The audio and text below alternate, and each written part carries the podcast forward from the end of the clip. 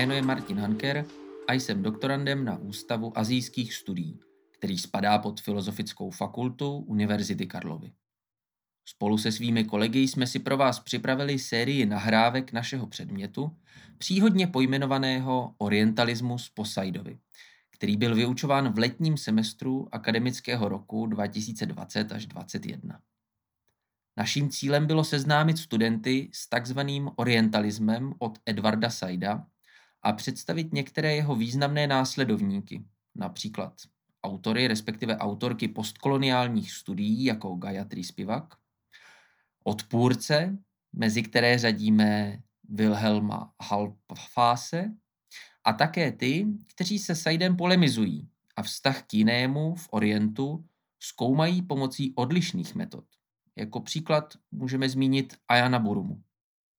Předmět následně představuje reflexe orientalismu a postkoloniální teorie v jednotlivých areálových disciplínách, zaměřených na Blízký východ, Severní Afriku, Vietnam, Japonsko, Koreu, Čínu, Tibet, Rusko a Turecko. Závěrečné dvě hodiny jsou pak věnovány české reflexi orientalismu. A to nejprve v literatuře a následně ve spiritualitě. Zatímco výchozí texty postkoloniální teorie se zaměřují zejména na reflexi Orientu v západoevropských mocnostech a jejich vztah k zemím, do kterých pronikali svou koloniální expanzí, tento předmět má širší záběr a zahrnuje jak země centrální, jihovýchodní a východní Asie, tak i širší okruh nositelů koloniálních ideologií, včetně Ruska a Japonska. Tak začneme, tak já vás tady dneska vítám. Já se jmenuji Marta Lopatková, jsem z větnamistiky a zabývám se uh, větnamskou menšinou a francouzskou indočínou a primárně teda nějakými začátky in, in, nějakého jako intelektuálního rozvoje uh, vlastně na začátku 20. století a jedním uh, novinářem a intelektuálem Nguyen Van Viinem, o kterém se taky zmíním.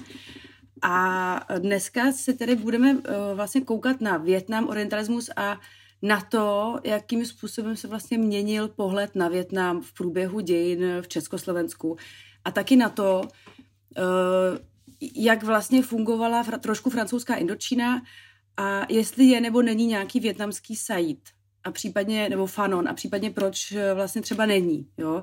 Samozřejmě, že my na všechny ty otázky neznáme jasné, nemáme nějaké jasné odpovědi, ale spíš to jsou takové naše předpoklady, protože vlastně tomu tomu tématu se s, pro mě, nebo vlastně i možná z celkem nepochopitelných důvodů příliš mnoho lidí nevěnuje. Vždycky se věnují uh, ti autoři a věci spíš nějakým dopadům kolonialismu a potom uh, v rámci nějakých postkoloniálních studií, co se například dělo se školstvím a tak dále.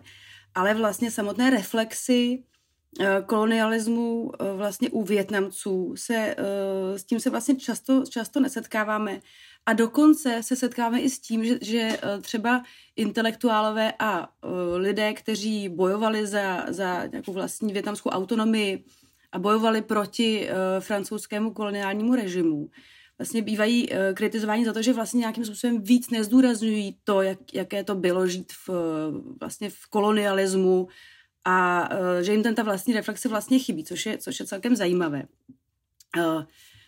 K tomu nás právě přivedla ta myšlenka, když jsme si říkali, o čem budeme mluvit s Ondrou, protože ještě se mnou teda tady bude mluvit Ondřej Crhák, což je historik, který se věnuje právě taky Větnamu a česko-větnamským vztahům.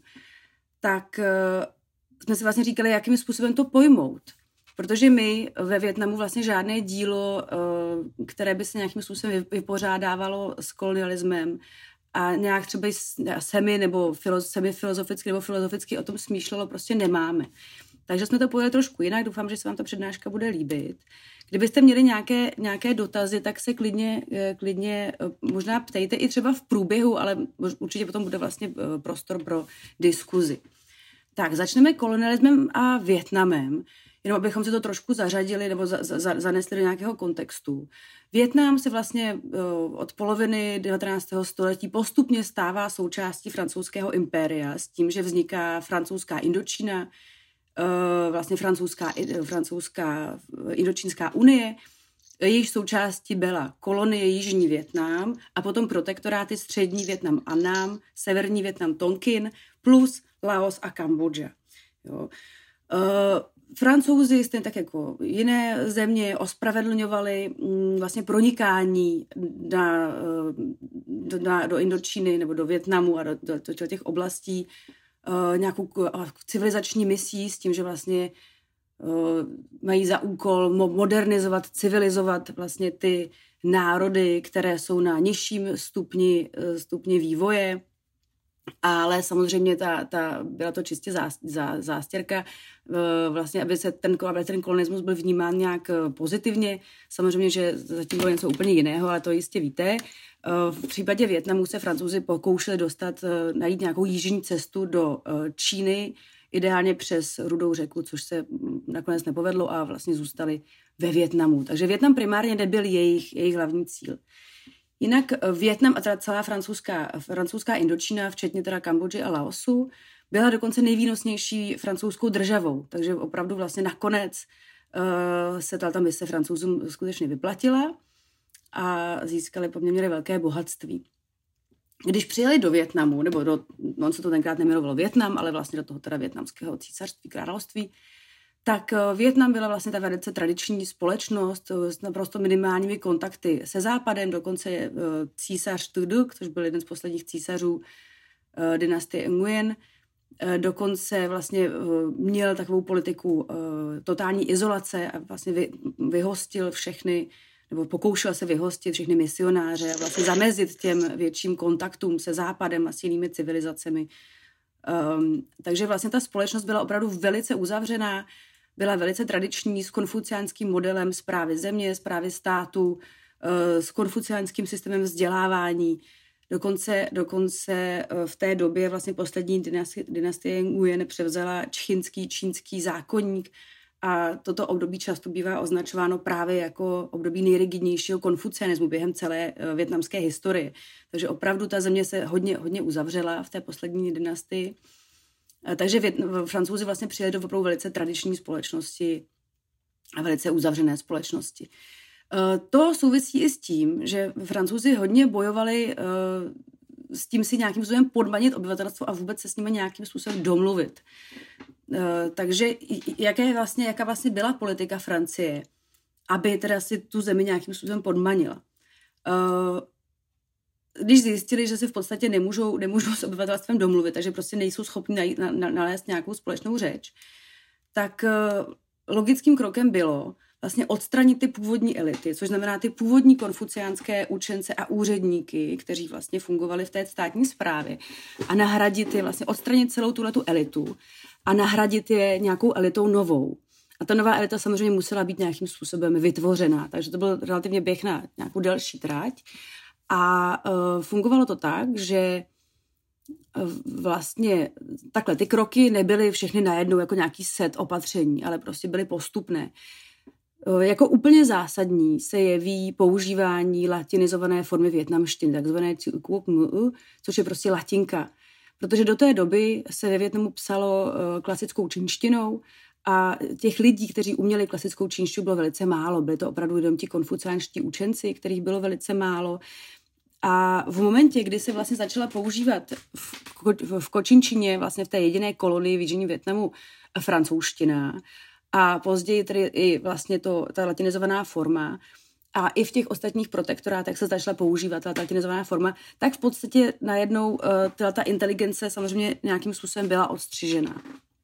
Uh, tím začala samozřejmě potom postupem času vznikat nějaká modernější společnost a tak dále. S tím, že se začala používat ta latinka, tak samozřejmě docházelo, eh, nebo došlo k velké reformě vzdělávacího systému. Takže tím vlastně potom dochází ke zrušení zase v určitém období, ke zrušení těch konfuciánských škol ty školy jsou nahrazené takzvaným uh, franko-větnamským, no, franko-anamským, uh, franko-anamským systémem, což je celkem zajímavé oproti tomu, jakým způsobem to fungovalo v severní, v severní Africe, kde, jak jsme slyšeli minule, vlastně byla, probíhala výuka jenom ve francouzštině. Zatímco ve Větnamu eh, tomu tak úplně nebylo. Jo. Ten franko-větnamský systém prostě kombinuje tyhle, ty, tyhle ty dva systémy Uh, učí se v něm uh, větnamština, taky, taky samozřejmě francouzština na různých úrovních, v různé intenzitě a vyučuje se právě v té latinizované formě větnamštiny, v té latince. Jo? Takže nám vlastně vzniká nová skupina lidí, která potom třeba je schopná vlastně číst materiály uh, právě psané větnamštinou, ve větnamštině, v té latince, což samozřejmě potom ti konfuciáni, kteří chápou tohoto, ten typ písma jako kolaborantský, vlastně číst nejsou schopní a v podstatě se naprosto potom uh, dochází k tomu jejich odstřižení. Takže máme reformu školství, s tím potom samozřejmě teda jako uh, vzniká velce, celkem takhle ne velká masa lidí, to zase ne, ale vzniká mnohem větší skupina lidí, která je do určité míry nějakým způsobem vzdělaná a umí teda nějak francouzsky, často velice dobře francouzsky a právě je schopná číst a psát v té latince. A dalším úplně zásadním nástrojem francouzů byl rozvoj žurnalistiky a, a novinařiny ve Větnamu. Přičemž vlastně původně ty noviny a uh, ty časopisy vznikaly jako nástroj propagandy. A velice často vlastně nástrojem propagandy byly, protože samozřejmě ve Větnamu byla velice přísná cenzura. Ale větnamským intelektuálům se taky do, do vlastně podařilo uh, nějakým způsobem obrozovat vlastně větnamský národ, například překládat větnamské eposy do větnamštiny aby si je vlastně mohli přečíst i lidé, kteří neuměli klasickou čínštinu, protože veškerá literatura předtím byla psána ve velké míře, ve většině v klasické čínštině a potom v takzvaných jižních znacích, a to je taková hybridní forma, to se nemusíme vůbec bavit. Takže francouzům se vlastně opravdu povedlo odstříhnout ty elity a vytvořit si nějakou úplně novou skupinu vlastně skupinu uh, lidí nebo nějaké nov, nové generace, které už byly vzdělané vlastně v jiném vzdělávacím systému uměli nějak francouzsky, ale zároveň vlastně uměli, uměli tu latinizovanou formu větnamštiny, teda tu latinku, eh, což samozřejmě potom jako pomohlo i rozvoji gramotnosti a tak dále. Důležité taky je, jež, pardon, důležité taky je, že vlastně Francie uh, celou dobu hodně um, oscilovala mezi nějakou politikou asimilace a asociace. Samozřejmě ten režim byl přísný, ale byl přísný, různě přísný v, různé, v různých obdobích. Uh, takže ono to vlastně nebylo, prostě nebylo to vždycky, ta, ta, ta politika Francie nebyla vždycky jednostraná. A myslím si, že vlastně uh, i nějakým způsobem se pokoušela spolupracovat částečně s Větnamci, Mimo jiné proto, protože jak jsme tady slyšeli na té minulé přednášce o vztahu centra a periferie, jo, severní, severní Afrika a Francie jsou relativně blízko zatímco prostě Větnam a v Paříž nebo v Francie jsou opravdu daleko. Takže dostat ten, ten vztah toho centra periferie je samozřejmě trošku jiný než například v té severní Africe. A zároveň taky dostat lidi do Francouze, tím myslím, do, uh, do Indočíny, bylo eh, prostě komplikovanější, bylo to nákladnější, bylo to obtížnější, prostě Větnam je daleko, francouzská Indočina prostě byla daleko. Takže a zároveň taky probíhaly samozřejmě nejrůznější kampaně na to, aby francouzi jezdili do Indočíny, zakládali tam rodiny a tak dále, ale pořád eh, francouzů v Indočíně bylo vlastně dost málo a často se jich nedostávalo. Takže například oproti, eh, oproti tomu arabskému světu nebo oproti té severní Africe, vlastně ve Větnamu na školách učili i větnamští učitelé. Jo, což tady tuším eh, kolega minule říkal, že vlastně to neexistovalo a že v severní Africe učili vždy, v těch eh, koloniích severní Afriky učili vždycky francouzští učitele. Ve Větnamu to tak bylo taky, často učili francouzi, ale prostě jich nebylo tolik, takže často potom učili na těch nižších stupních i větnamští učitelé, na těch vyšších už primárně francouzští. Jo. Takže to vlastně trošku ta, ta ukázka, jak to ve Větnamu vypadalo během francouzské Indočíny. A zároveň tady máme to, eh, což trošičku souvisí potom s tím, jestli máme nebo nemáme nějakého Fanona nebo Saida, jak se kdo stavěl vlastně ve Větnamu. Teďka já se nebudu vůbec bavit o Laosu a Kambodži, ale uh, primárně teda logicky o Větnamu, vůči francouzské přítomnosti.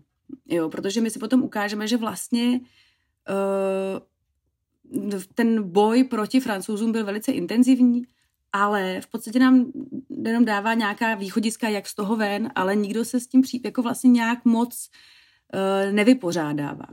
Takže jak se kdo vlastně k tomu kolonialismu a Francii stavil? Uh, z začátku samozřejmě, nebo kdyby tomu v prvních desetiletích, nebo v prvních desetiletích, můžeme asi říct, byla taková skupina konfuciánských patriotů, která právě samozřejmě začínala být odstřihována uh, vlastně, to je to ty, větnam, ty větnamské elity, které začínaly být odstřiženy od uh, vlastně toho systému a ty v podstatě velice často odmítali úplně všechno, včetně prostě dlážděných chodníků a používání mídla.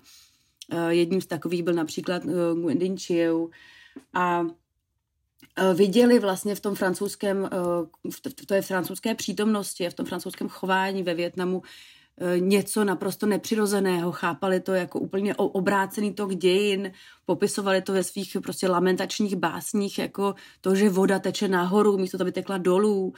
A opravdu psali prostě zhrzené básně nešťastných konfuciánských učenců, kteří od, odjeli někam prostě do vesnice v deltě Mekongu nebo prostě ve středním Větnamu, primárně teda třeba v té deltě Mekongu, kde byla ta, kde byla ta kolonie, ne ten protektorát, a psali ty, e, lamentační básně nad tím, jak prostě svět nefunguje, jak je celý opačný.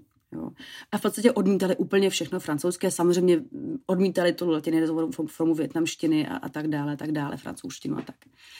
Potom se nám ale objevuje taková zajímavá skupina, kromě nějakých takových menších bojůvek, taková zajímavá skupina a to jsou reformisté, kteří jsou primárně ovlivněni reformátory z Číny, ale také z Japonska, přes eh, vlastně jejich díla, která se dostávala do Větnamu, eh, získávají nejrůznější, nejrůznější prostě před, myšlenky a vůbec vlastně prostě reformistické myšlenky, jako například Lian Chichao nebo Han Youwei, právě z Číny. A ti vlastně bojují nějakým způsobem za za národní povznesení, za národně nějaký osvobozenecký boj, ale ne v tom smyslu komunistické strany. A mají samozřejmě různé cíle, různé metody. Jedním z takových je opravdu jeden z nej, nejvýznamnějších a nejranějších větnamských revolucionářů, se asi dá říct, je to Fan Boy Chau, který uh, opravdu bojoval až téměř do konce svého života proti koloniální nadvládě a eh, on tedy ale chtěl eh, navrátit, navrátit monarchii a chtěl vlastně bojovat nějakou silou a otevřeným bojem proti, mm, proti francouzům. Dokonce se během první světové války domluvil s Němci na zásilce nějakých zbraní a, a to potom bylo odhaleno, byl z toho velký průšvih. Uh, nicméně uh, on napsal spoustu různých, uh, vlastně spoustu různých takových traktátů a, a um, pardon, já jsem nenuju poznámku, eh, spoustu různých traktátů a, a děl právě o tom, jakým způsobem se má Větnam vypořádat, vypořádat eh, s, kol, právě s, s tou eh, koloniální Francií. Ale zajímavé vlastně je, že on se zase opět nějakým, nějak se prostě ne, zabývá tím, eh, jak se cítí jako kolonizovaný. Primárně prostě hledá nějaké východisko a navrhuje nějaké řešení. Některé ty traktáty a spisy psal v klasické čínštině, což zase dokládá ten vliv prostě konfucianismu a toho klasického tradičního vzdělání. A um, potom už vlastně v dalším spisu, který se jmenuje Obroda, nebo Moderní Větnam, Obroda Větnam, Nový Větnam, tak eh, tam vlastně zdůrazňuje vzdělávání a zdůrazňuje používání té latinky. Takže vlastně i potom dochází k většímu přijímání té latinky a vlastně eh, k, ještě k výraznějšímu používání. Jo. Eh, zároveň jako, jako vlastně vůbec ten kol, za kolonialismus a za to, co se vlastně ve Větnamu stalo, vidní neschopnost větnamské monarchie se nějakým způsobem modernizovat, protože on byl naprosto fascinovaný potom Japonskem a a modernizací. Dokonce za tím cílem potom poslal, uh, poslal studenty do Japonska, aby se vlastně vzdělávali a chtěl vybudovat nějakou moderní zemi. Jo? Ale teda monarchy. Dalším z nich byl takový, s takovým byl Fanchu Číň, který právě je často terčem, uh, terčem kritiky za to, že ve svých politických traktátech a nějakých sděleních právě nijak nereflektuje sám sebe v rámci toho kolonialismu, ale opět dává nějaká, nějaká nabízí nějaká řešení. Jo? On samozřejmě, vši, oni všichni bojují proti kolonialismu, vidí, že to je nějaký jako problém, ale vlastně uh, prostě přináší akorát nějaké praktické rady nebo prostě přináší nějaká, nějaké cíle a řešení těch situací, ale prostě nijak ten, konfu, ten kolonialismus vlastně nereflektují. Jo? Mimochodem taková ještě zajímavost, že uh, ten fanboy Chow, který právě uh, byl uh, jeden z těch prvních taky těch bojovníků za, uh, tomu, také ne národní osvobození, ale za modernizaci Větnamu, tak na sklonku života napsal komentář ke knize Proměn. Jo, což zase, zase prostě to nám to ukazuje, jak, jakým způsobem vlastně pořád ještě ta společnost fungovala. Jo. On sice bojoval za modernizaci Větnamu a tak dále, ale potom prostě napsal v roce 25 komentář ke knize Proměn a prostě je to revolucionář konfucián svým způsobem pořád. Jo. A a potom tam byla další taková skupina, která byla potom během uh, vlastně, když zvítězil komunismus, uh, celkem výrazně uh, odsuzována a vlastně tyto lidé došli k rehabilitaci až třeba v 80. 90. letech. A to jsou lidé, kteří aktivně vlastně spolupracovali s francouzi. To je například Nguyen Van Vinh, což byl takový prostě téměř polyglot, v podstatě geniální Eh, literát, eh, novinář a překladatel, který se právě třeba zasloužil o to, že vyšly ty větnamské, větnamské eposy, jako uh, Kim Van Kieu, to, to je jedno, uh, přeložené právě do té latinky. A to byl člověk, který uh, spolupracoval s francouzi, zároveň uh, chápal větnamskou, větnamskou společnost jako, jako nemoderní, jako nějakou zaostalou, přičemž je nutné ji modernizovat a tak dále. To by se mu samozřejmě dalo vytknout, protože byl velice kritický, ale zároveň uh, on obrovským způsobem přispěl třeba k větnamské uh, gramotnosti, k rozvoji vůbec žurnalistiky, k rozvoji, uh, k rozvoji literatury větnamské, protože ta zase vlastně začala vznikat až pod vlivem té žurnalistiky. Jo. Tak to je taková věc, která si myslím, že je vlastně celkem dost zásadní. Jo. Ale zase nějaký, nějak se nijak se prostě vůči kolonialismu nevymezoval nějak sám sebe, jak on se cítí a, a nějaké dílo o tom v podstatě nemáme. A teďka uh, si vlastně přikročíme k tomu, proč tedy ve Větnamu nemáme žádného Saida. Jo? My si myslíme, že za to může specifikum větnamského prostředí. Eh, přičemž, jak jsem říkala, ta, ten primární cíl je, uh, jak se zbavit francouzů. Jo. A, ten, a vlastně to je, eh, to je takový leitmotiv všech těch národně osvobozeneckých hnutí. Jo. Buď to, to uděláme sami silou, nebo sami nějakou modernizací, nebo za pomoci nějaké externí síly. Jo. Ať je to, jsou to ti reformátoři, nebo to je národní strana potom, nebo to je komunistická strana, tak všichni se soustředí na to, jakým způsobem se vlastně francouzů a té koloniální nadvály zbavit ale vlastně nikdo eh, ty, ty reflexe jako takové nám vlastně moc nepřináší. Zároveň po válce ve Větnamu, kdy třeba eh, by, by dejme tomu, mohl být nějaký čas na tu reflexi, prostě čas není, protože Větnam se dostává do intenzivních válečných konfliktů. První indočínské války, druhé indočínské války, potom vlastně v roce 79 eh, čínsko, větnamsko-čínským pohraničním konfliktem a ta země je tak zdevastovaná válečnými konflikty, že prostě je v podstatě na, na hranici totálního kolapsu. Takže tam vlastně vůbec není prostor pro to, jako něco takového děl, psát. Zároveň už od 50. let, nebo od roku 48, máme e, naprosto jasný návod na to, co a jak se má psát. V, jakých formo, v, jak, v jaké formě se má psát, že se mají prostě psát kratší formy, které třeba je možné číst i ve válce, ve válečných zónách, povzbudivé písně a tak dále. Takže máme tady nějaký jasný nástroj, co a jak dělat. A Francie je agresor, je to nástroj propagandy, je to prostě koloniální, koloniální eh, agresor, ale zároveň je to vlastně chápáno, to francouzská přítomnost, jaká nějaká bezvýchodnost, prostě eh, nezvratitelnost prostě k toku dějin. No. A potom po reformách dojmu, kdy se vlastně Větnam otevírá, zároveň dochází k určitému uvolnění cenzury, což je rok 86, tak opět není vůbec prostor pro to vyrovnávat s nějakou koloniální zkušeností, protože ti lidé se primárně potřebují vyrovnat uh, s tím traumatem války. No, takže uh, najednou se prostě setkáváme s lidmi, kteří, když mohou něco psát otevřeně, tak to primárně je to trauma té války, která byla prostě nekonečná. Jo. Mimochodem takové zajímavé srovnání je Čína, Francie a USA, jakožto tři takový velcí agresoři. Velice často setkáme s tím, že se někdo ptá, jak vlastně vnímá, jak je možné, že ve Větnamu běžně nosí lidi trička s americkou vlajkou, jo, třeba. A velice často se setkává s tím, že vám prostě někdo řekne, mm, američani tady byli nějakou dobu, my jsme vyhráli, fakt tady byla Francie 80-90 let, mm, ale Čína tady byla tisíc let, jo, protože Větnam byl pod Čínskou nadvládou po tisíc let, takže tam ten příměr je prostě celkem jasný. Já bych tady předala slovo Ondrovi, který právě bude pokračovat a pak se zase ještě k tomu vrátíme. Tak Ondro, prosím.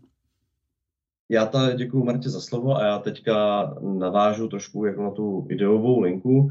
My, když jsme se vlastně s Martou domlouvali vlastně, jak to teda bude vypadat ta naše přednáška, tak jsme jakoby chtěli trošku sklouznout tomu, aby se jako popsali ten proces, jak se jako vytvářel jako nějaký obraz Větnamu tady, jak vznikalo jako nějaký trošku jako specifická jakoby forma uh, toho orientalismu. A proto bychom vlastně uh, měli začít nejdřív vlastně něčím, co já jsem tady nazval jako socialistický internacionalismus, že je to souvisí to hlavně teda s tím, že ten obraz toho Větnamu u nás začal budovat hlavně uh, u nás tedy jako po roce 48, hlavně v druhé polovině 20. století, takže to znamená studený války, zastupu komunismu. Takže bychom vlastně měli začít nějakým způsobem tím. Eh, ten internacionalismus eh, v komunismu a v socialismu, nebo jako obecně v té teorii, není vlastně nic nového, akorát má eh, jeden malý háček. Ten háček je v tom, že je určený vlastně primárně pro evropský proletariát. Když Marx vlastně psal vlastně tu svoji teorii, tak on vůbec vlastně nepočítal s tím, že Eh, by v tom třetím světě, nebo vlastně těch zemích třetího světa, jak je nazýváme dnes, existovalo něco jako dělnická třída, takže ho to vlastně vůbec, ale vůbec eh, nezajímalo. Takže když pak po druhé vlastně světové válce nastal takový malý obrat vlastně ve vnímání toho třetího světa, zejména pak v 50. letech, já tady konkrétně uvádím uh, roky 53, 55, uh, proč to tak je, tak já to se k tomu dostanu později, uh, bylo nutné vlastně ten eh, internacionalismus trošku předefinovat. Uh, do té doby vlastně uh, ten třetí svět byl jen taková jakoby pomůcka jako pro ideologii hodně jako upozaděná. Uh, ono to mělo svoje důvody. Vlastně tím, jak uh, tu ideologii hodně dirigoval Sovětský svaz a těch 30. letech uh, ještě Kominterna a později jako se o to pokoušela Kominforma, tak to bylo spíš jako, jako praktický. Ale ono zatím byly obrovský předsudky. Když je třeba Ázie, tak uh, jelikož vlastně stále měl obrovský vliv jako na chod těchto věcí, tak uh, ty azijští komunisti byli velice upozaděni. Je to o tom, že on o nich mluví jako o jeskyních komunistech, jo, nevyvařoval se o nich moc hezky, byly tam nějaké rasové předsudky a vlastně těžiště jako jeho zájmu byla Evropa. No, takže vlastně do té doby, než on teda zemřel a přišlo Chruščovo období právě v tom zlomu v těch letech 53-55, tak do té doby vlastně ten zájem o ten třetí svět vůbec eh, nebyl. Takže jako nebyla potřeba nějaká jako ideologická definice jako, nebo nějaká uh, nakenové jako doktrína o tom vlastně, jak teda fungovat uh, s tím třetím světem. Uh, když pak ten Stalin zemřel, tak uh, už jako v tom eh, roce 53 se začaly objevovat první náznak jako trošku nový politiky eh, vůči tomu mimo evropskému světu. A pak právě na tom 20. sjezdu KSS, který začal jako destalinizační, už se jako mluví o podpoře právě těch národně osvobozeneckých hnutí, který tady zmiňovala kolegyně Lopatková. Tam ale vznikl právě ten problém, že eh, ty hnutí vlastně jsou dost budovaný na, na principu jako nacionalismu nebo etnické příslušnosti, což se zase pořád jako tluče s tou socialistickou ideou, jo, jako by tou nadhraniční, nadnárodní ideou. Takže oni se s tím vypořádávali tak, že z jednoho pohledu uh, se mohlo zdát, že ty hnutí jsou pro ně vlastně primitivní. Jo? Jakože tam byl problém uh, v tomhle rozporu, že mm, klidně jako se někteří straničtí funkcionáři nebo vědci nebo nějaké vlastně elity jako těch komunistických režimů mohli jako nevalně uh, výjima jako už jako dosavadní předsudku jako vyjadřovat o tom třetím světě i kvůli tomu, že uh, neodpovídal této představě. Ono se nám to vlastně jako může uh, zdát, jako že tehdy ta ideologie byla jen taková fasáda, ale v těch 50. a 60. letech je jako veliká pravděpodobnost, že ty lidi tomu ještě věřili. Jo? Jako, eh, nebavíme se o 80. 70. letech jako nějaký doby stagnace, ale tady u těch stranických funkcionářů je vidět i z jejich jako, uh, archivních jako ego dokumentů, že nějaký ty idei jako i pomoci tomu třetímu světu uh, věřili. Ten socialistický internacionalismus který teda měl teda podporovat ty národně osvobozenské hnutí, tak on samozřejmě užívá jako svého specifického jazyka, má jako svůj specifický diskurs, má svoje specifické instituce. Vlastně on je to takový převrácený orientalismus, akorát jinak pojmenovaný. Jo, ono někde jako jsou to věci, které jsou samozřejmě sympatické, ať už se to jedná o nějakou jako solidaritu s válkou jako s kroušeným Větnamem, nebo jako uh, s osob, narážky jako na osvobození vlastně uh, afrického obyvatelstva. Ale někdy pak jako i v tom vizuálu, jako je, což já jsem tady vybral pár takových jako hezkých obrázků. Někdy v tom vizuálu je jako vidět jako pořád jako nějaký uvědomění si vlastní jako nadřazenosti nebo vlastně jako minimálně technické vyspělosti, eh, která je ale hodněkrát během jakoby eh, toho utváření toho obrazu a nějakého toho fungování těch států a nejenom států, ale i třeba intelektuálních a kulturních elit dává vlastně dost najevo. Jo, třeba uh, jeden můj kolega mě přivedl jako na takovou krásnou věc, jako československá jako známková tvorba a ta jako vizuálně v tomhle tom dost dokonalá, když se podíváte tady nahoru uh, doprava na tu československou zámku jako o pomoci Africe, jak bílá ruka podává traktor té černé, jo, jakože to je, je jenom takový příklad jako tohle vizuálu, jak jsou toho samozřejmě mraky, kdybyste se do toho chtěli dopustit jako téma ke zpracování, kdyby to byla úžasná dvouka, dvou hodně. Ale každopádně, abych s tím pokračoval, tak ono má pak i svoje specifické instituce, které třeba uh, jsou jako na první pohled vypadají jako trošku jinak, jo? tak třeba taková jako uh, integrace v rámci RVHP vypadá jako prostě hospodářská součinnost a tak dále a tak dále, ale uh, je to vlastně součástí jako nějakého toho internacionalismu a ale i právě prosazování těch vlastních uh, mocenských zájmů. Tak eh, já bych skočil o slide dál. Tak. Uh, což nás vlastně přivádí k tomu, že vlastně uh, ty československo-větnamské vztahy, tady probereme jen velice krátce, protože pak budeme mluvit vlastně o větnamské menšině tady, budeme mluvit o větnamistice, jakožto oboru, tak uh, jenom jako pro přehled. Uh, samozřejmě trošku to souvisí s tím, co jsem říkal před chvílí, že uh, ty vlastně vzájemné styky zase začaly budovat až jako po druhé světové válce, hlavně teda v těch 50. letech, byl tam teda ten ideologický důvod, i ten mocenský důvod, jako ta z pohledu toho Sovětského svazu. Uh, co jsem já zatím mohl vidět, uh, nepublikované archivní dokumenty, tak hodně z těch stranických funkcionářů v té době, jako před vyhlášením, jako před ukončením první indočínské války, jako nechtělo s tím Větnamem nic mít jednak jako kvůli dobrým vztahům jako s Francií, ale zároveň tam byly ty jako rasové a kulturní předsudky, když to takhle řeknu. Jo, takže uh, oni vlastně se ty vztahy začaly rozvíjet až jako potom obrovským, jako, já nevím, jestli se to dá nazvat vyloženě jako diskurzivním obratem jako v tom pohledu z toho Sovětského svazu. Takže ten rozvoj dostal až jako v 50. letech. To jako do té doby, jo, ten Větnam a obecně Indočína byl tak jako trochu mimo jako hledáček jako Československa, my máme spíše takový zábavný jako příklady, když eh, Tomáš Baťa jako se svým letadlem oblítával tak se zastavil v Indočíně a ve své knížce, kterou potom jako to napsal, eh, tuto oblast vyloženě jako nedoporučoval jako pro podnikání a pro nějaký jako zájem. Jo. Takže vlastně to stálo mimo. Ono to mělo svoje důvody, jako nebylo to v tom, že by ten Větnam jako byl tak jako pro něj jako zaostalý, ale spíše to, že francouzi tam drželi jako strašně brutální celní politiku a drželi si spoustu monopolů, jo, takže vlastně pro ně jako podnikatele to nebylo moc zajímavý. Uh, ale tak uh, ty československo-větnamské vztahy, oni se nejdřív jako zakládali na té uh, váleční obnově, pak na váleční pomoci. Uh, Československo v rámci jako toho východního bloku patřilo jako k prvním zemím, který ten Větnam jako nezávisle uznali. Jo, ale bavíme se o Větnamské jako demokratické republice po ženevských dohodách, jo, ne jako hned jako v roce 46, jo, nebo něco jako, že by hned uznali Hočiminovou vládu. Jo, to bylo jako velice problematické. No a co je vlastně zajímavé, tak jako když se trochu jako dostaneme za ten jako ideologický motiv toho internacionalismu a té pomoci tomu národně osvobozenskému boji, tak uh, je vidět obrovský pragmatismus uh, z obou stran Jo, ze strany Československa je vlastně zájem jednak jako na dostat se na větnamský trh, jo, nějakým způsobem si ho přivázat, co se dá dělat velice dobře přes tu pomoc. Jo, že vlastně, když vybudujete ve Větnamu fabriku z československých strojů, tak samozřejmě jí musíte dodávat servis. Jo, musíte dodávat nějaký expertní řízení. Jo, můžete jako si se v tom fungovat čistě cynicky a technokraticky, Jo, ale vytváříte nějakou trhovou, prostě tržní závislost vlastně na vás. Uh, Stejně tak, pak jako Československo mělo obrovský zájem na těžbě nerostů ve Větnamu, jo, s tím, že jako je to tak vždycky, jako, že se ten socialistický stát jako vždycky tváří jako tom, že uh, my teda ta, těm místním pomůžeme s tou těžbou, ale budeme z toho mít jako nějaký profit. V případě Větnamu se jednalo hlavně o antracit. Jo, a Československo v tomhle nebylo jediný, jo, tohle to byla naprosto běžná praxe jako v rámci jako těch států východního bloku.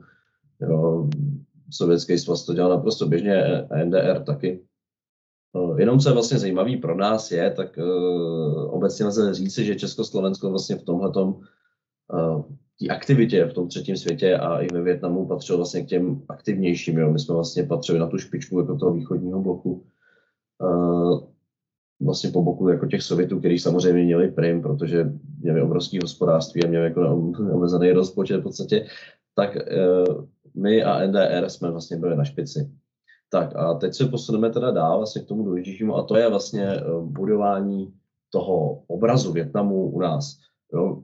My se vlastně musíme, když se uděláte ten obrázek, tak jako my se vlastně musíme říct, jak jsme se dostali z toho obrázku vlevo do toho obrázku vpravo. Vlastně před druhou světovou válkou, že tady bylo obrovský okouzení Orientem, včetně Indočíny, Jo, bylo to daný jako nějakým přeshraničním transferem materiálu z Francie, že my jsme měli jako obrovskou obrovský propojení ideový i uh, fyzicky jako s Francií, když to takhle řeknu. Jo, i ta odborná i neodborná veřejnost vlastně v zásadě jako tvořili takovou přeshraniční entitu. Takže vlastně my jsme tady přijímali jako spoustu věcí, které přicházely z té Francie a z toho západu. Jo, protože vlastně střední Evropa se o tohle nějak jako nezajímala, jo, vlastně naši nejbližší sousedi, teda výjima Německa, spíš si řešili svoje jako problémy.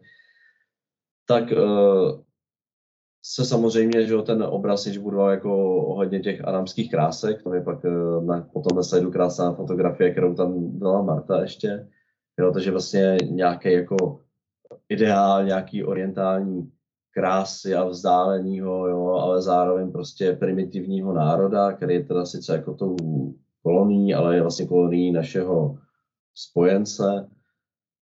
Jo, takže vlastně jako hrozně idealizovaný obraz který se vlastně po uh, roce vlastně 64 hrozně změnil. Jo. Změnil se vlastně během té druhé války ve Větnamu.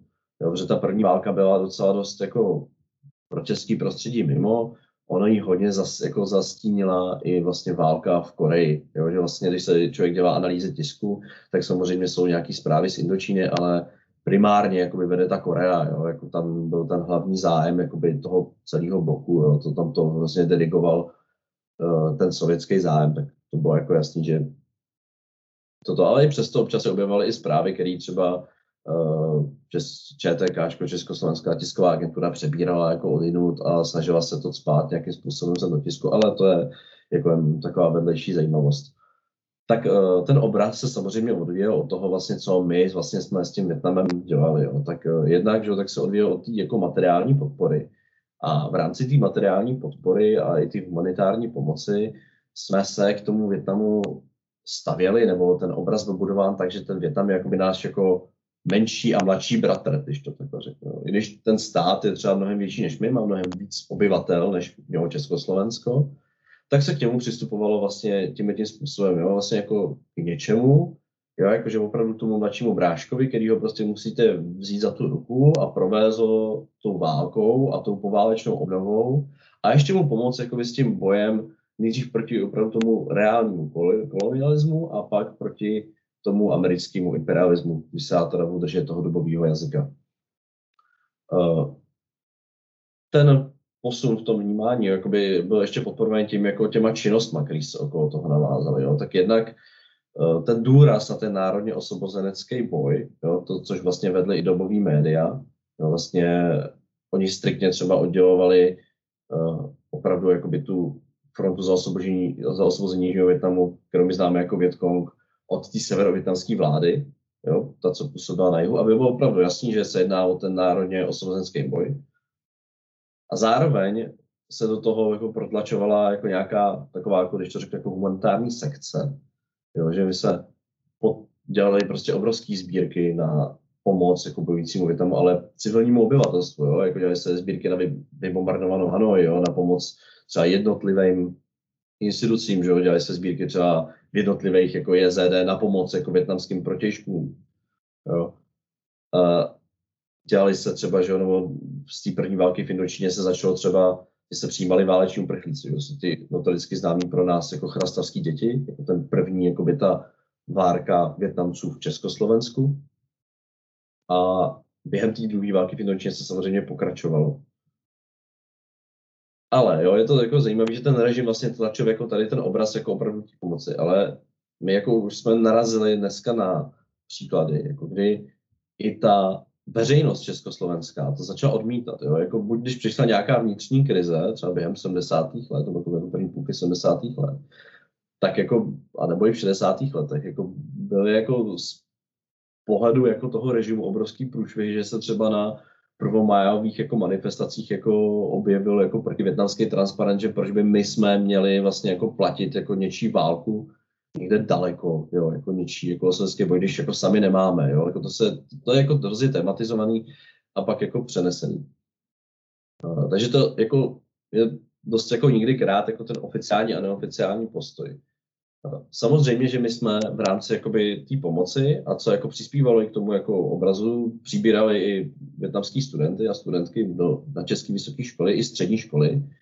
Tam to bylo hodně daný, že větnamská strana měla jako zájem spíš o ty technické obory. Jo. Takže vlastně třeba, když bychom vezli jako do, na filozofickou fakultu a do, jako do archivu UK, vlastně z těch studentů větnamských na FF bylo hrozně málo. Jo. Zatímco třeba jako na ČVUT jich byly mraky, jo, nebo na nějakých středních jako technických školách jich bylo hodně.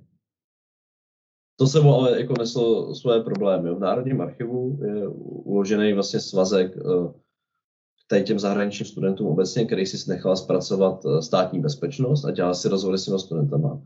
A tam je vidět právě ten rozpor mezi tím oficiálním a neoficiálním postojem, že ty studenti si často stěžují jako na nějaký český jako latentní rasismus, jo, nějakou xenofobii a jako třeba jako i ideový útoky vlastně na to, že vlastně jako neporu, de facto oni mluví jako o neporozumění jakoby ty jejich věci. No a tohle to je vlastně jako nějaký rámec, ve kterém se teda jako pak začala pohybovat ta naše větnamská menšina, o který teda bude teď mluvit Marta, takže si to ještě posuneš pak na další slide. No, tak tady vlastně ještě příklad vlastně jakoby té idealizace uh, toho Větnamu, jakoby toho Anamu, Anamu, ani, jak říkala Marta, ani jedna z nich není vlastně Větnamka. Jo. Je to prostě přebrání nějaký jako orientálního motivu do vizuality jako toho a vlastně takhle Větnam jako tradiční větnamský umění jako nevypadaly. Tak, to je, jestli chce Marta pak ještě něco doplnit tady k tomuhle. Já jsem uh, k tomuhle tomu ne, jenom že to, vlastně ty knihy jsou obě dvě od uh, francouzských autorů a byly přeložené teda do češtiny a jsou to z knih z 20. 30. let. Pak tady ještě jsou další takovéhle knihy, kde, která například jedna se jmenuje Dívky z Anamu, jo? takže tam opravdu to okouzlení tou takovým tím klasickým prostě uh, orientálním těmi představami prostě uh, tady samozřejmě v Československu bylo, bylo jasně tak, jak bylo v celé Evropě. Já jsem jenom, Ondro, říkala, že jsem tu kapitolku o větnamské menšině přesunula až nakonec, protože to přišlo nějaký jako logičtější tak jenom jestli možná začneš tím tím, já tam potom... Jasně. A nebo není, no, asi by to ne, bylo... není problém, jako není, když budeme, pojedeme takhle po tomhle, pojedeme ještě tak. jakoby v tom intelektuální prostředí, tak eh, na základě vlastně těch informací, co já jsem teďka tady říkal, tak jako se dostáváme eh, k oboru jako větnamistice jako oboru, jo, jakožto součástí jako budování jako nějakého jako diskurzu nebo nějaký jako další instituce jako vytváření toho obrazu Větnamu u nás. Větnamistika jako obor je poměrně mladá, jo, ono a je malá, což jako vede k tomu, že ten obor je v podstatě taková jako transnacionální entita, já jsem to tady nazval fenoménem, jo, protože eh, těch Větnamistů je prostě málo a oni spolu prostě komunikují napříč těma hranicema, napříč jako tehdy jako politickýma blokama, jo, státama a přenášeli si prostě jako nějaký jako svoje ideje a nějaký jako poznatky. Uh, pro nás je vlastně strašně důležitá ta sovětská větnamistika, protože my se v těchto věcech byli samozřejmě navázaní na ten sovětský svaz. Uh, v tom sovětském svazu rozvoj toho oboru začíná v průběhu 40. let, ale začíná jako velmi pomalu, jo? Jako, jak jsem předtím zmiňoval, ten nezájem, jako ten třetí svět, tak Větnam ještě k tomu stál v pozadí Číny, jo, kdy vlastně jako sovětská jako synologie byla jako mnohem, mnohem napřed a byla mnohem větší, jo, tak to, tohle byl vždycky jako takový malý přílepek. A hlavní rozvoj pak přichází v těch 50. a 60. letech. Ten obor jako byl de facto jako ve vlaku opravdu těch politických událostí, jo, že jako spousta těch sovětských větnamistů sama mluvila jako o tom, že uh, rozvoj jako oboru jako souvisí vlastně s rozvojem těch vzájemných vztahů, takže vlastně nárůst, jo, jako dejme tomu zájmu nebo jako přílivu jako nějakých i ma- materiální podpory jako financí do toho oboru uh, přišel až v 50. a 60. letech. Ale jo, prostě pro ten stát, jo, nebo v té době je to nutné vnímat, že to je jako taková technokratická pomůcka. Jo. To není jako, že byste řekli, tak jako uděláme si velký rozvoj, jako nějaký větnamistiky a budeme zkoumat prostě nějaký další jako orientalistický obory. Eh, pro ně to bylo opravdu jako v tom, že oni potřebovali vychovat nějaký kádry, který budou schopni tlumočit, který budou schopni do toho Větnamu jezdit. Jo. Že prostě zase trošku návrat, když si uh, vzpomenete na to, jak třeba vypadala orientalistika v 19. století, jo, třeba za času Rudolfa Dvořáka, tak když on studoval v Lipsku, tak třeba on se setkal se spoustama lidma z Rakouska, který tam měli studovat, ale byli to státní úředníci, jo, prostě jako na výchovu, aby prostě uh, oni mohli odjet třeba někam do těch kolonií nebo do toho třetího světa, tak uh, ono to fungovalo vlastně dost podobně i v tom 20. století, v tom sovětském svazu se spoustu, se spoustou jako těch orientalistických oborů. Takže ona byla primárně ta zaměřená na, výchovu, na výchovu kádru. Což jako vlastně vedlo k tomu, že zpočátku šlo o to, že ten obor byl zaměřený hlavně jako na filologii, že se tam učil hlavně jazyk, jo, zkoumal se jazyk, bylo potřeba vytvořit nějakou transkripci do, do ruštiny, jo, třeba později. Je to vidět i třeba na příkladu čínštiny, jo, že nejdřív jako vzniká třeba česká transkripce, ta sovětská, ruská, pardon, ruská transkripce a pak uh, třeba vzniká postupem času česká, jo, tak vlastně tady je to dost podobný. A až jako potom jo, se k tomu začínají přilepovat další jakoby, ty obory, jako je historie, nebo obecně jako nějaké jako, eh, kulturní jako zaměření, jako je literatura a tak. Uh, ještě co je zajímavé, tak ten zájem o tu historii, jako je jasný tam, um, to nějak jako i souvisí s tou politickou situací, jo, a obecně asi s oblibou jako studia dějin jako v něčem Ruska v tehdejším sovětském svazu, jo, jako to je čistě asi jako její záležitost. Eh, co se týče pak jako nějakého institucionálního zaštítění, tak tam to vycházelo nejdřív jako ze Sovětské akademie věd a postupně se to rozlizalo na ty menší univerzity, tak hlavně na ty moskevské a pak jako a mm, tehdejší Leningradu a postupně se to dostalo i dál, že dneska je těch větnamistik v Rusku spousta. Nebo jakože je to pořád malý obor, ale jako jich víc rozhodně než jako třeba v celé jako středovýchodní Evropě. Tak, je to tak. Já jsem tady zvolila takovou fotku, kterou mám hrozně ráda proto mi to přijde takový jako uh, prostě větnamec uh, s českým pivem v hospodě, přijde to takový jako uh, zajímavý, takovýhle fotek prostě uh, větnamců v civilu vlastně z té doby moc nemáme. Máme teda fotky třeba samozřejmě lidí, kteří sami sebe fotili před Národním muzeem s motorkou a tak dále, ale tohle je prostě fotka, která nebyla pořízená Větnamcem, ale uh, tuším českou fotografkou a mě přijde taková jako příznačná. Uh, jinak já vlastně navážu na to, co říkal Ondra ohledně té větnamistiky. Ten, na, naším cílem vlastně, proč jsme vůbec s tou větnamistikou uh, přišli a proč ji zmiňujeme, je přesně to, že například oproti synologii, která samozřejmě taky potom uh, se rozvinula později jako mnohem víc, ale vlastně nějaké bádání o Číně má v Čes evropských zemích, řekněme, velice, velice dlouhou, dlouhou tradici a historii. Zatímco bádání o Větnamu ji prostě nemá. Není to samozřejmě příklad, případ teda jenom Československa, jak říkal Ondra, ta situace je podobná v Rusku. A úplně jak stejně vlastně jako v Rusku, tak, tak ta česká větnamistika prostě koresponduje s nějakým historickým vývojem, což je samozřejmě logické. Dá se říct, že větnamistika teda byla otevřená, nejdřív byl otevřený kurz větnamštiny v roce 59, v tom školním roce 59-60. A později vlastně eh, ten, ten, ten další rok potom vlastně byla otevřená Větnam, větnamština a větnamistika jako uh, obor v roce 61. A vlastně je zajímavé, že nám to celkem koresponduje vlastně s tím, s tou změnou toho diskurzu a s tou změnou vlastně vztahu i zájmu o, o Větnam jako region. Takže vlastně najednou se nám začíná, se nám otevře obor, který je vlastně úplně nový, úplně jedinečný, eh, je jenom na filozofické fakultě a primárně, stejně tak jako v Rusku, se zaměřuje na studium jazyka. Je to primárně lingvistický obor a samozřejmě na studium jazyka a těch kultur později, tedy děj, literatury a, a dějin. Jo?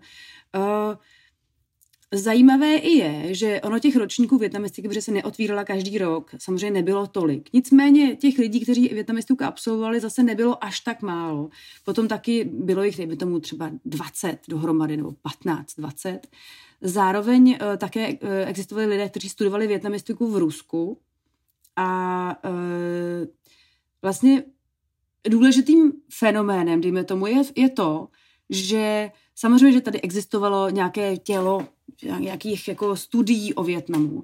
Ale když se podíváme na to, co vycházelo, tak to jsou primárně překlady transfer absolventů a větnamistů tehdejších. Tak to jsou primárně překlady uh, zase různých uh, kratších uh, forem povídek, primárně uh, z kritického realismu nebo z, z realismu větnamského, větnamské, větnamské povídky, nebo nějaký kratší román, případně budovatelská poezie, případně pohádky, které jsou vlastně politicky takové nekontroverzní.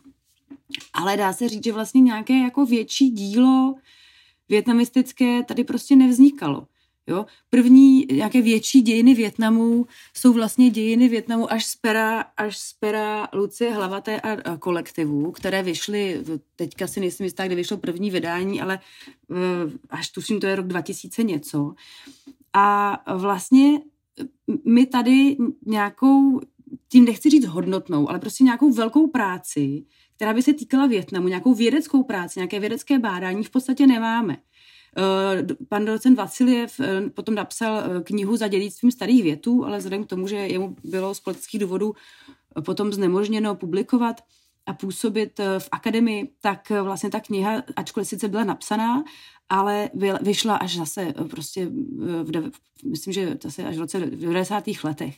Takže na tom taky se vlastně dá i, i trochu ilustrovat to, jak a proč vlastně byla větnamistika, větnamistika založena. Jo? Bylo to prostě pragmatické rozhodnutí vychovat si nějaké odborníky na oblast, která je zájmem Československa a uh, potřebujeme lidi, lidi, kteří budou schopni tlumočit, kteří budou znát to prostředí, kteří tam budou jezdit na stáže a prostě budou se schopni v tom prostředí orientovat.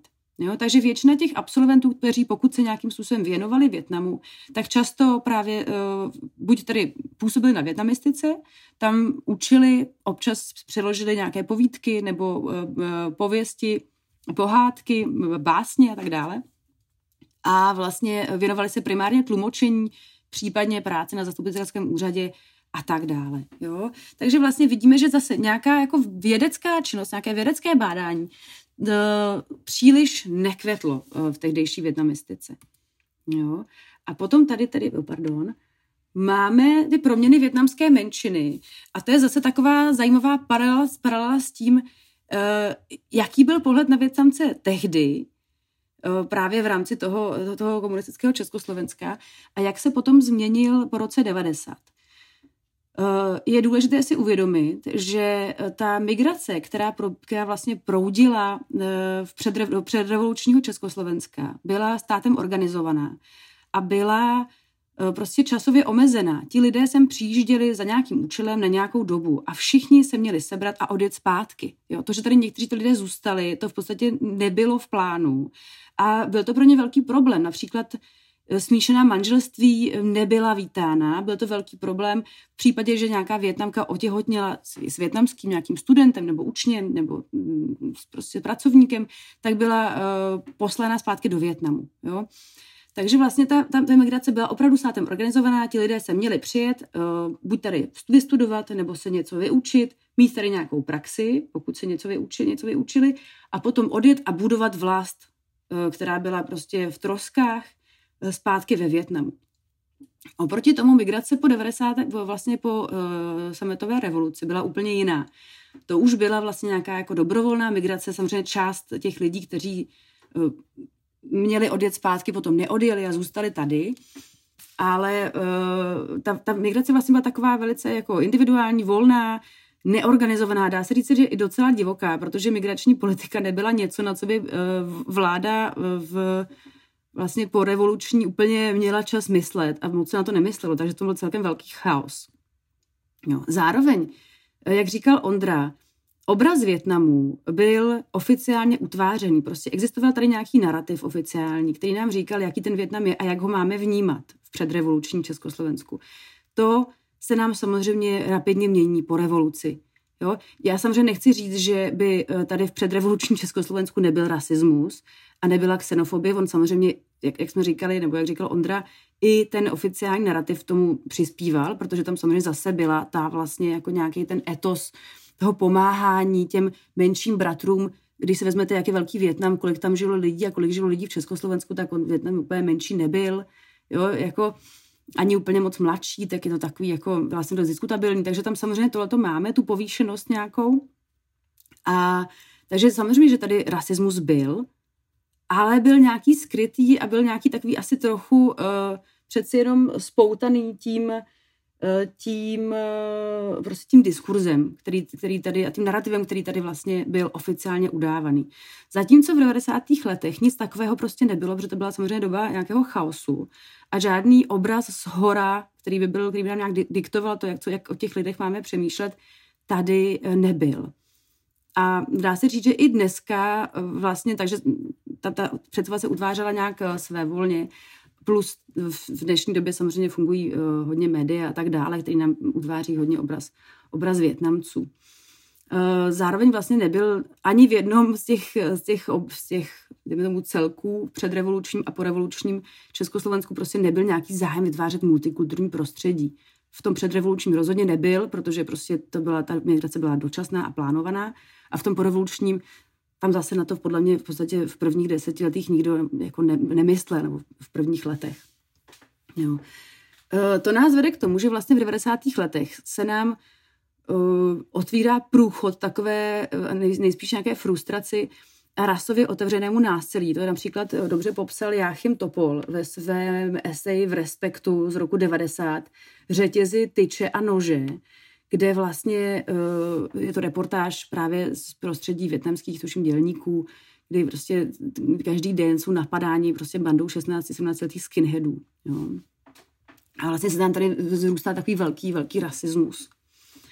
A zase nějaká nadřazenost, ale trošičku už jiná, už jiného typu. Uh, také se nás sem dostávají třeba filmy, filmy uh, ze západu, nejrůznější um, produkce americká z prostředí větnamské války, kde ten rasismus je poměrně dost dost intenzivní a je dost možné, že například s, je třeba například těch, těch, těch filmů se mohl utvářet nějaký obraz Větnamců a nějaká inspirace prostě pro uh, ten společenský rasismus.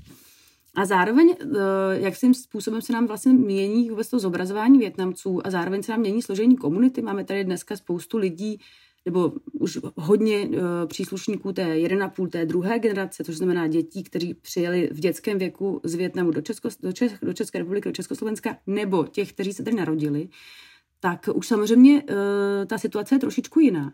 A co mně přijde vlastně hrozně zajímavé je to, že vlastně v současnosti vzrůstá zájem o Větnam, o větnamskou kuchyni, o prostě větnamskou kulturu, primárně teda přes tu kuchyni, ale masivně se tady reprodukují stereotypy a uh, nedělají to zdaleka jenom nevětnamci a česká média, jo, takový ty, to jsou i pozitivní, i negativní stereotypy typu všichni Větnamci jsou strašně pečliví, všichni Větnamci jsou strašně uh, pracovití, všichni Větnamci, větnamští, větnamské děti mají samé jedničky a jsou nesmírně pracovité a tak dále. Nebo pak ty negativní typu Větnamci nám snědli bobíka psa a a všichni jedí pořád jenom rejži a, a tak dále a tak dále. Tak a to je vlastně zajímavé, že tyhle ty stereotypy velice často používají mladí Větnamci. Já teď si nejsem úplně jistá, jestli eh, ty používají proto, protože uh, se chtějí nějakým způsobem zalíbit majoritě, anebo prostě proto, že jsou v nich vychovávaní a přijde jim to normální. Jo? Ale velice často se setkáme s tím, že tady máme například ukázku z knihy vedle toho v tom slajdu eh, Banánové dítě, přičemž Větnamci si tady někteří, ne, ne všichni, a někteří si říkají banáni, protože mají představu, že teda jsou vevnitř bílí, ale zvenku žlutí jako banáni, což jasně je to nějaká metafora, se kterou se setkáváme na celém světě, i v západě, na Americe, v Americe a tak dále, v západním světě, ale u nás je opravdu používaná extrémně. A je používaná jako takový marketing, prostě zdůrazňování té odlišnosti a zdůrazňování vlastně uh, těch stereotypů, jo, který máme hrozně často uh, všude možně, například třeba tady v té knize, kde uh, autorka o sobě říká, že je hrozně politicky nekorektní a považuje to za něco, co je vlastně strašně cool. Jo? A vlastně v momentě, kdy třeba člověk ukáže někomu na západě, tak ty, ty lidi jsou z toho šokovaní, protože ono to vlastně jako mm, ono to je prostě v podstatě reprodukce těch stereotypů, které se reprodukují znova a znova a znova a dává se jim nějaká validita. Jo. A vlastně já jsem potom tady chtěla pustit nějakou ukázku, já vám ji potom možná potom třeba spíš uh, pustím, pošlu do chatu. Uh, uh, máme tady třeba bananovou větnamštinu pro uh, příslušníky druhé generace, kteří už neumí tak dobře větnamsky. A teďka tam vlastně máte člověka, který jako um, vlastně zesměšňuje všechny tyhle, ty, zesměšňuje všechny tyhle ty stereotypy, které o Větnamcích často existují. Ale zároveň tím, že je prostě zajímavé to, že se na ně neustále ti lidé odkazují. Ačkoliv by člověk řekl, že vlastně už to není úplně nutné. Jo?